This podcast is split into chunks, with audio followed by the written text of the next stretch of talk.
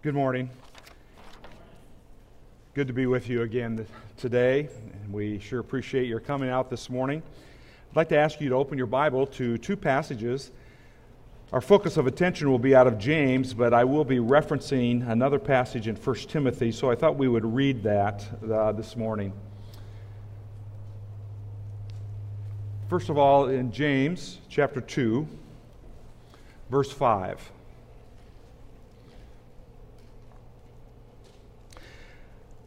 Listen, my beloved brethren. Has not God chosen the poor of this world to be rich in faith and heirs of the kingdom which he has promised to those who love him? And then I'd like to have you read with me, uh, follow along as I read 1 Timothy chapter 6, verses 17 through 19, as we'll reference this passage during the course of our time together. Command those who are rich in this present age not to be haughty, nor to trust in uncertain riches, but in the living God who gives us richly all things to enjoy. Let them do good, that they may be rich in good works, ready to give, willing to share and storing up for themselves a good foundation for the time to come, that they may take hold on eternal life. Let me pray. Father, this morning as we are gathered together, I pray that our time and your word will be a time which we can have our perspectives adjusted to be congruent with yours that we will see as you see, that will, we, you will be mindful of the way that you think. We pray your Holy Spirit will lead us to that end, and I pray this in Jesus' name. Amen. Last Monday in Garden Grove Beach, South Carolina, thousands of starfish were washed up on the beach left there to roast in the sun and to die. Some of the locals and the tourists came rushing to the beach, and some took a few starfish to take home, but others were taking starfish one by one and trying to place them back into the water to be rescued so that they could live. When I saw that on the news this past Monday, I was reminded of a story that a number of you have probably heard before of a similar incident where thousands of starfish had been washed up on the beach only to die, and there was a, a man out there by himself. And one by one, he would take a starfish and he would set it in the water and then go get another one and set it in the water. But with the thousands that were on the beach, there was no way that he would make even a dent of saving starfish before most of them died. Another bystander was looking and watching this and yelled out to this man, What does it matter? And that individual stooped down and reached for another starfish and brought it to the water, and then turned and said to the bystander, It mattered to that one. What a great perspective to see individual starfish rather than a large group. And today I want to share with you from the very outset that God, particularly as exhibited through his Son Jesus Christ, does not see crowds, he sees people. He doesn't see large gatherings, he sees individual persons. In our passage today, we are going to focus on how we see people, how we see them as individuals, and how we size them up, so to speak, how we measure others, and thinking, how can we do that with divine eyes, seeing others in the way that God sees them? In our passage this morning in James chapter 2 verse 5, I'd like to just share a few things concerning the context of the verse. Again, the verse is Listen, my beloved brethren, has not God chosen the poor of this world to be rich in faith and heirs of the kingdom which he has promised to those who love him? The context is in the subject of trials. James is a book that teaches us how to respond to trials and life's difficulties well. And he outlines a threefold step in verse 19 of the first chapter to be quick to listen, slow to speak, and slow to anger. In verses 26 and 27, he addresses briefly what it means to be slow to speak. But in verse 27, he begins to introduce the subject of what it means to be quick to listen. And what James is basically teaching in this section of the epistle, as the body of his epistle, the bulk of the epistle is divided into those three categories. The first major section is what it means to be quick to listen. The second major section, slow to speak in chapter 3. And the third major section, slow to anger. And in this first section of what does it mean to be quick to listen, James's overriding message is this true listening to God is not seen by how much we know, but by what we do. It's like our parents who would say, Did you listen to me? when they said that, they weren't asking us if we heard the words or even intellectually understood them. They were asking, Are you going to do what we talked about? And God is saying that true listeners are those that not only hear the word, but become doers. And it's exhibited in chapter 1, verse 27, when he says this Pure and undefiled religion in the sight of God our Father is this to visit orphans and widows in their distress, keeping yourself unstained from the world. It's a personal involvement to visit the needy. In the first century, orphans and widows were not adequately provided for by disability checks or social security payments or life insurance plans. A widow was in tough shape, and orphans all the more. The social programs that we have in the United States today were not available to these people. They were broke, they were poor. And James is saying a true listener is going to take acknowledgement of that, but not only do that, but to visit them.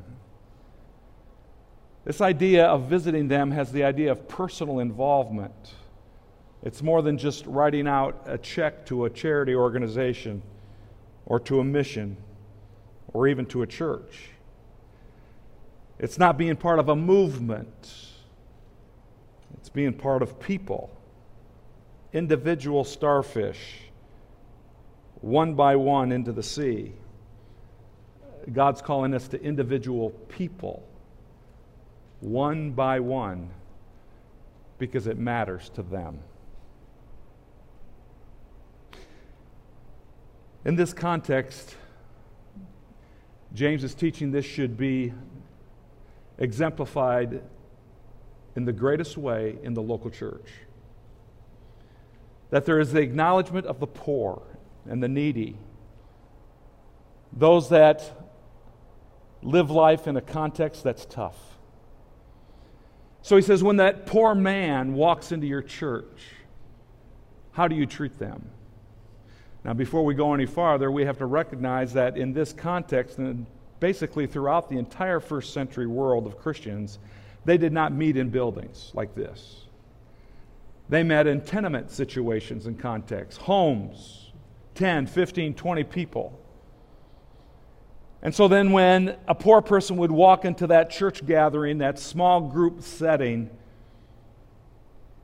James is warning them against a partiality that favors the wealthy and the prestigious over the poor and the needy. If somebody comes in with fine clothes and shows evidence of well being, Here, you come in here, and we have a brand new La-Z-Boy here for you. It's the most comfortable ch- chair in the house. Help, we want you to sit here. But the poor man who comes in clothes that are worn, he shows evidence of poverty. That the church would say, uh, We got a folding chair in the garage. It's got a little paint that's been spilled on it, but just we'll dust it off here for you, and you can sit here. James says, not, That's not to be. Why? Well, first of all, notice that it's an individual man. If a man walks in, individual attention again. He says these words Do you not know, my brethren, that God has chosen the poor of this world to be rich in faith and heirs of the kingdom which he has promised to those who love him? You need to have a perspective adjustment, James is saying, on who the poor really are. Before we talk about that, I'd like to simply say this. We find already in our passage that God is impressed with individual attention to the needy.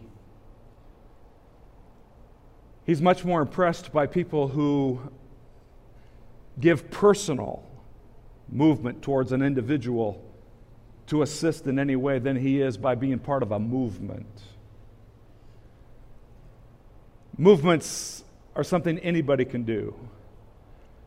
Individual attention takes a lot more and a lot more sacrifice.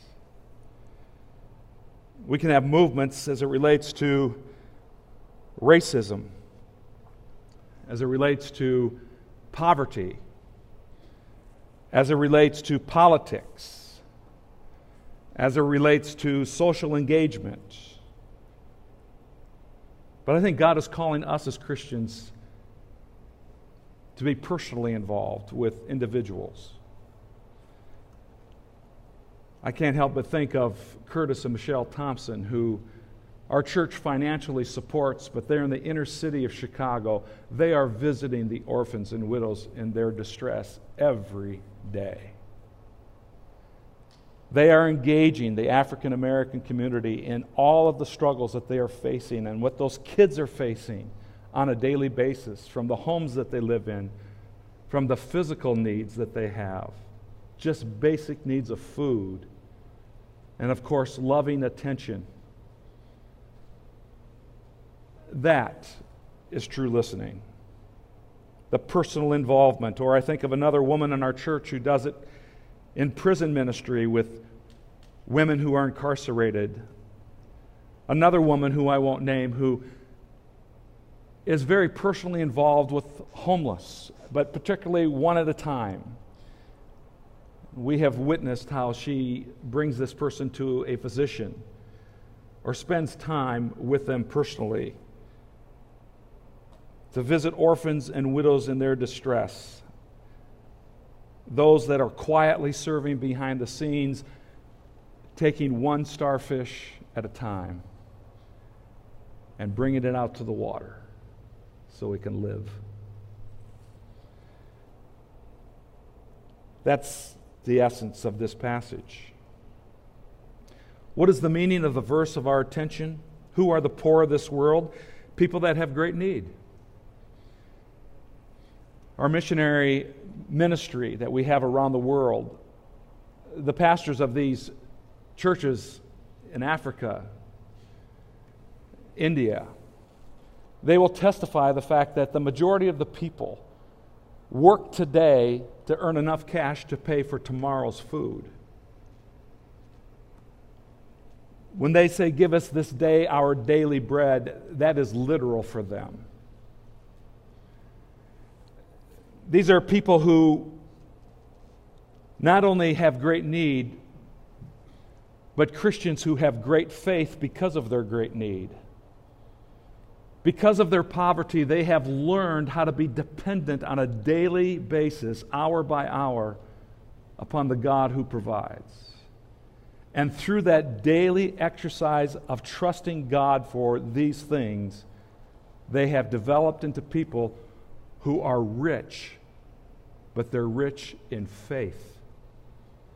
And because they are so rich in faith, having had that developed through their poverty, God rewards them with being heirs of the kingdom to come. They will have a, a high position in God's kingdom to come. But not only that, their dependency and their wealth of faith will not only reward them in the future, God says He prepares that for those who love Him because the greater sense of dependency we have, the greater our love, affection for God Himself increases.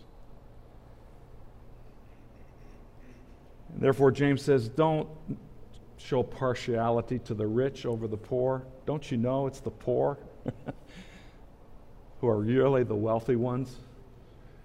Don't you know that Christians who are poor usually are the ones that have the greatest faith? A daily exercise of trusting God for their provisions. They're heirs of the kingdom.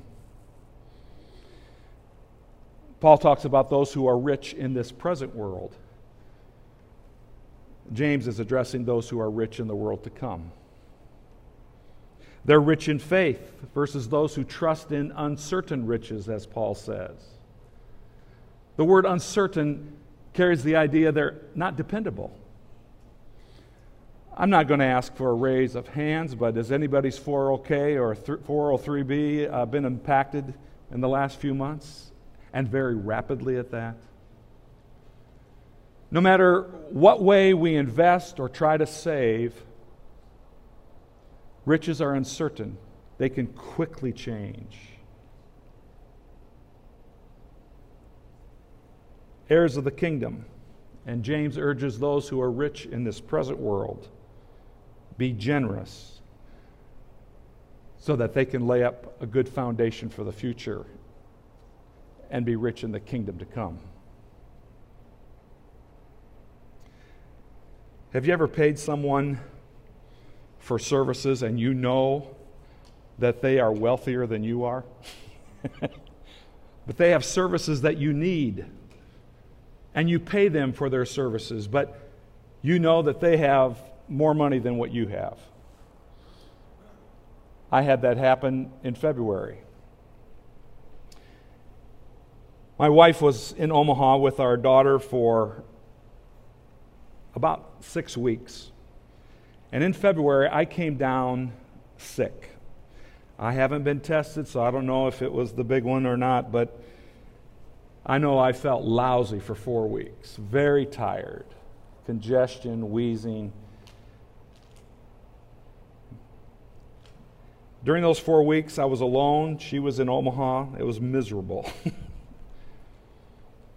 And finally, I started getting better, snapping out of it, getting energy back. And I decided to go see my wife in Omaha, and I scheduled a plane uh, ticket. And I thought, you know what? I've been here six weeks alone. This house is an absolute disaster.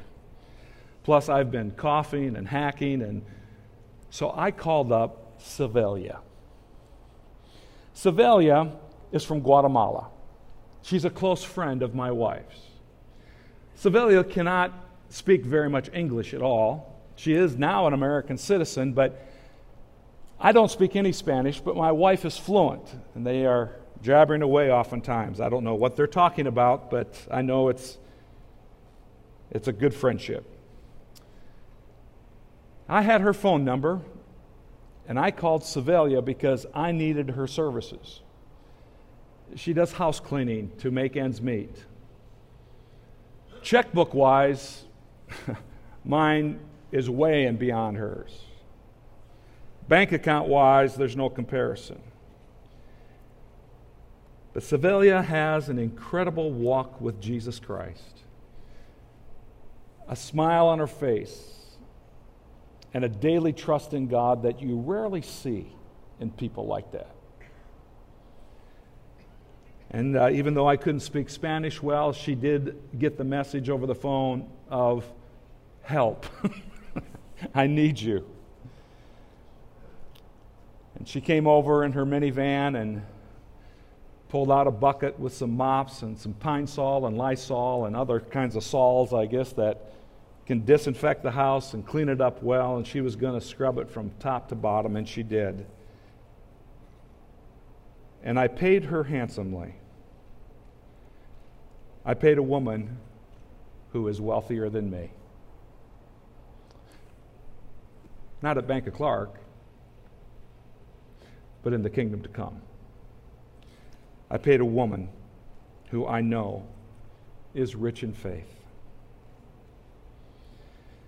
Paul contrasts in 2 Timothy those who love him and love his appearing versus a man named Demas who at one time was a missionary partner with Paul, but it says he fell in love with this present world and has left me. James gives us a stark reminder measure people the way God does, see people through divine eyes, see people as He sees them. Listen, my brother, beloved brethren, don't neglect the poor that come into your assembly meeting. Don't you know that they're oftentimes the ones that are rich in faith and heirs of the kingdom? One teacher of this book in my life said, You have heard that you cannot tell a book by its cover. God says you cannot tell a king by his clothing. How true.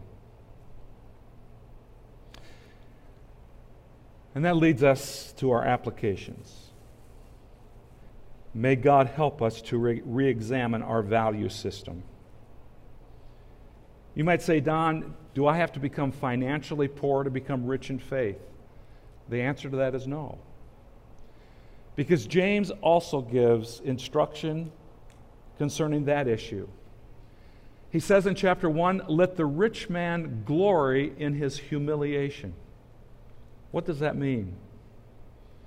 In the context, he is again addressing trials, and he is saying this that those who have financial ability, like most of us in this room, and probably all of us in comparison to world standards, realize that when we go through trials, even if our bank accounts are strong, most of the difficulties that we face in life, money cannot get us out of them.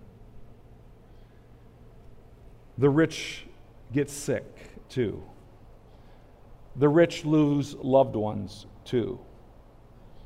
The rich experience the trials of life that money cannot prevent. And it humbles us. And James reminds us glory, therefore, in your humiliation, glory in your humbleness. Because what that humbleness is doing is it's bringing you to realize that you are now poor in spirit the very first beatitude of Jesus Blessed are the poor in spirit, for they shall inherit the earth. They'll be heirs of the kingdom. It's recognizing our dependency. And trials have a way of bringing us to our knees. I'm sure that in this room alone, there are a number of you experiencing difficulties right now that you wish money could buy you out of. But at what it is doing, it's bringing you to look to heaven. It brings us on our knees. And the greater sense of dependency that we have on a day to day basis upon the God of heaven the greater our love relationship grows in Him. I know for certain that through trials and our awareness of our need and an awareness of our helplessness, our looking to heaven, our prayer life increases with fervency and regularity, but even more so, our love relationship grows little by little and we become like the people who have financial poverty. we begin growing to be rich in faith and also experience ones who will inherit the kingdom that God has promised to those who love Him, and our love increases in time. May God help us to re examine what's of real value, and trials have a way of doing that. Trials have a way of readjusting what's important and what's not. and it increases our dependency upon God.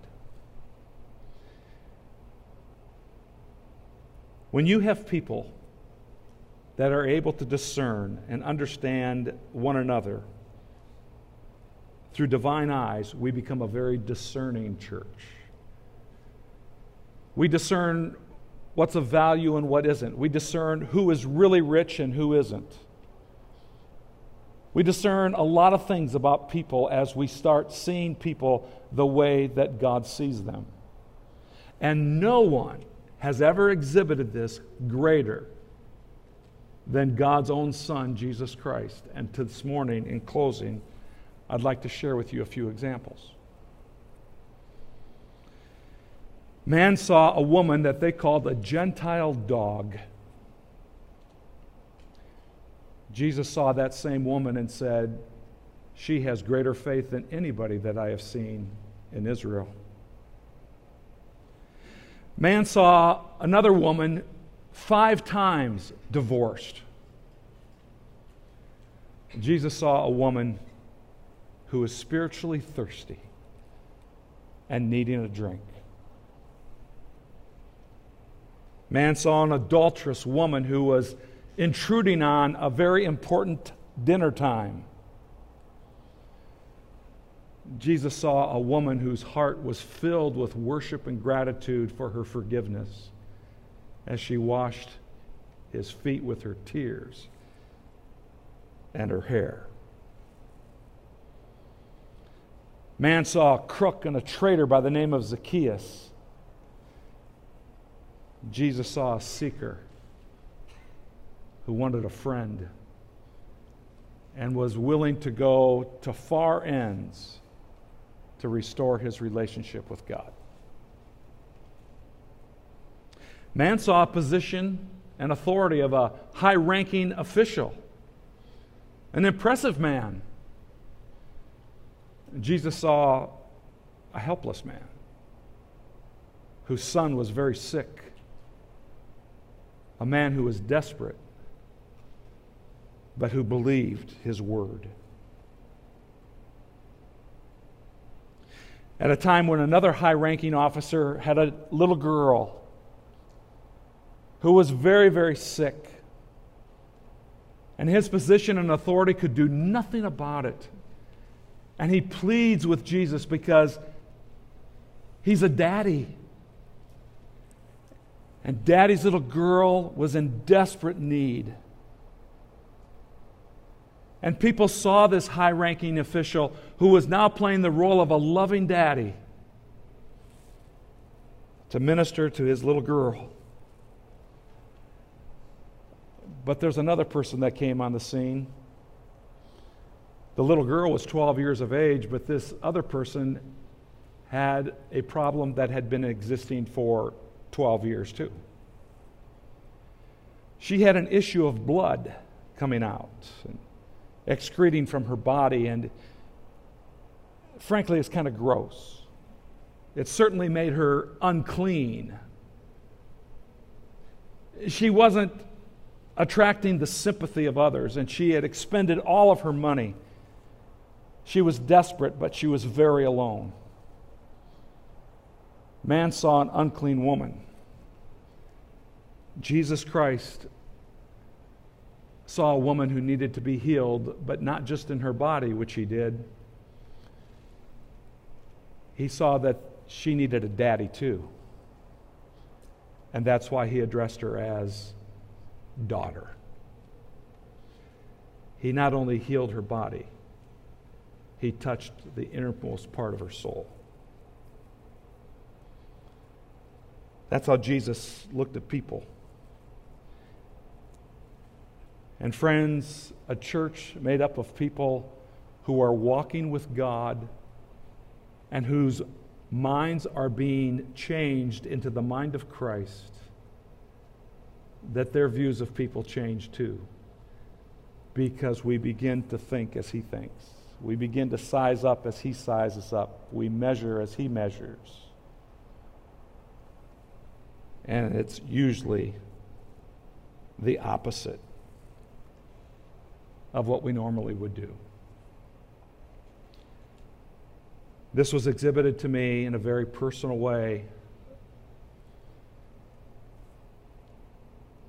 One day I was at an eating establishment here in Winchester. I was there to pick up some food and a cup of coffee, take it out with me on a to go. And as I was waiting at the counter for my food, a person walked in that had an appearance that shocked me. I had never seen this before.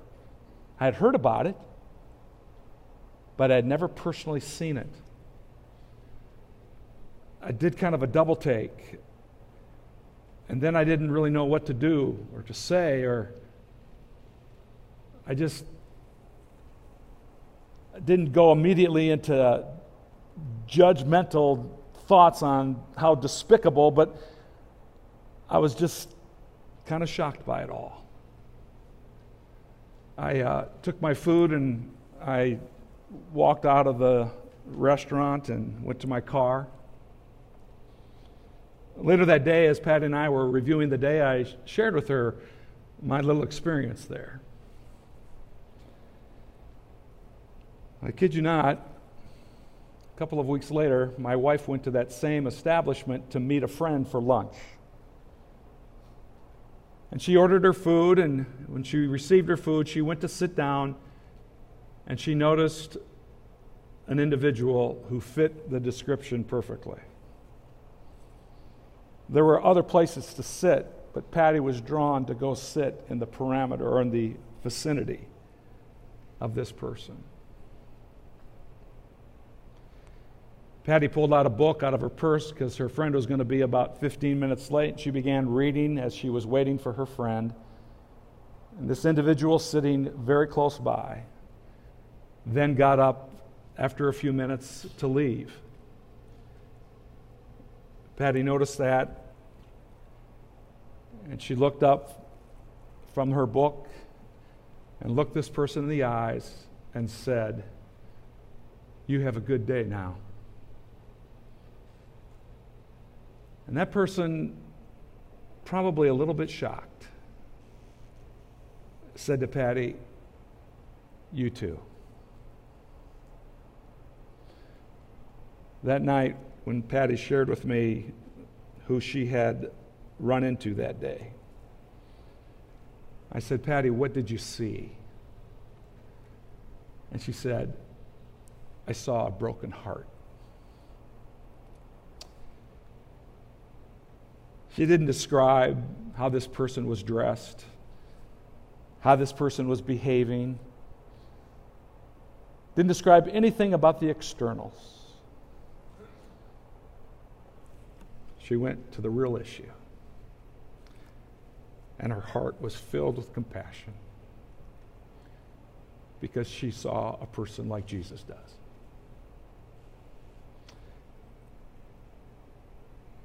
A strong church is a discerning church, not a judgmental church. It's a church of personal involvement in the lives of people, hurting people in many different ways. Those who are poor financially, but also those who are poor in spirit. For unsaved people who have yet to hear about Jesus Christ or to put their faith in them, and believers who are going through suffering. A discerning church is a church that sees people, individual people, as God sees them.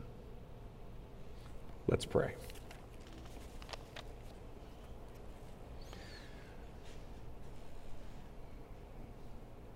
Father, all I can say in closing Make me to be that more and more. And I believe there are people in these chairs today who are asking you the same thing. Work in our hearts that we may have the mind of Christ, that we can continue to be transformed, with one result being realizing who's who and what's what, and be instruments of yours to present your grace through Jesus Christ. In his name we pray. Amen.